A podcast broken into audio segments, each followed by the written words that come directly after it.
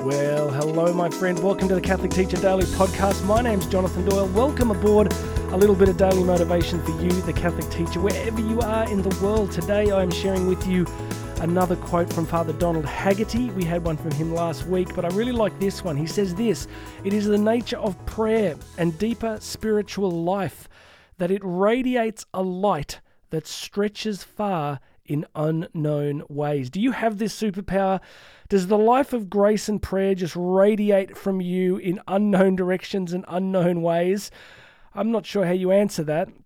But I think we can all agree we've met people who have a kind of serenity about them. Um, years ago, I had the pleasure of being in the mother house of the Dominican Sisters of Saint Cecilia. We were in Nashville, and uh, I got to meet the uh, the Mother Superior of the Order, and I'm just like, this is what it feels like to be in the presence of Jedi's. it's like this is what this is what it was like for Luke when he first met Yoda.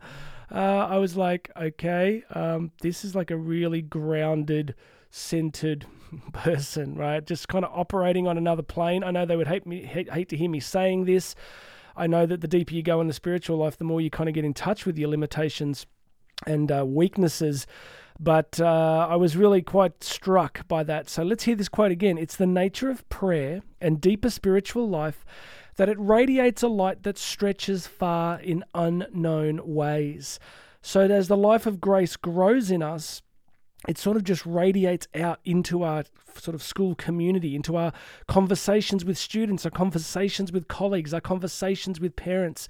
It's that grounded spiritual core that allows us to undertake this mission. What is the great risk Catholic education is facing all over the world? It's secularization, right?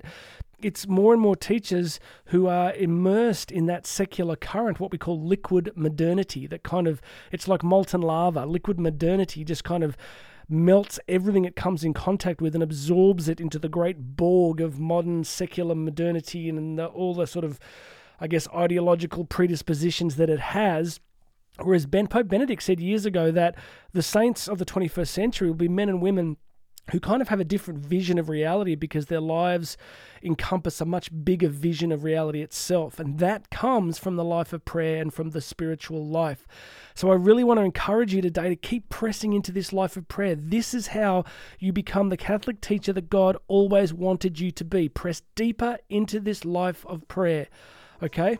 One more time. It is the nature of prayer and deeper spiritual life that it radiates a light that stretches far in unknown ways. So I pray for you today that you will have a deeper spiritual groundedness, a deeper hunger for prayer, and that through that life of prayer, the Holy Spirit will radiate out into your school community in unknown ways. Please make sure you've subscribed to the podcast. Go and check out all the links. You can book me to speak, it's all there. My name's Jonathan Doyle. This has been the Catholic Teacher Daily Podcast, and I'll have another message for you tomorrow.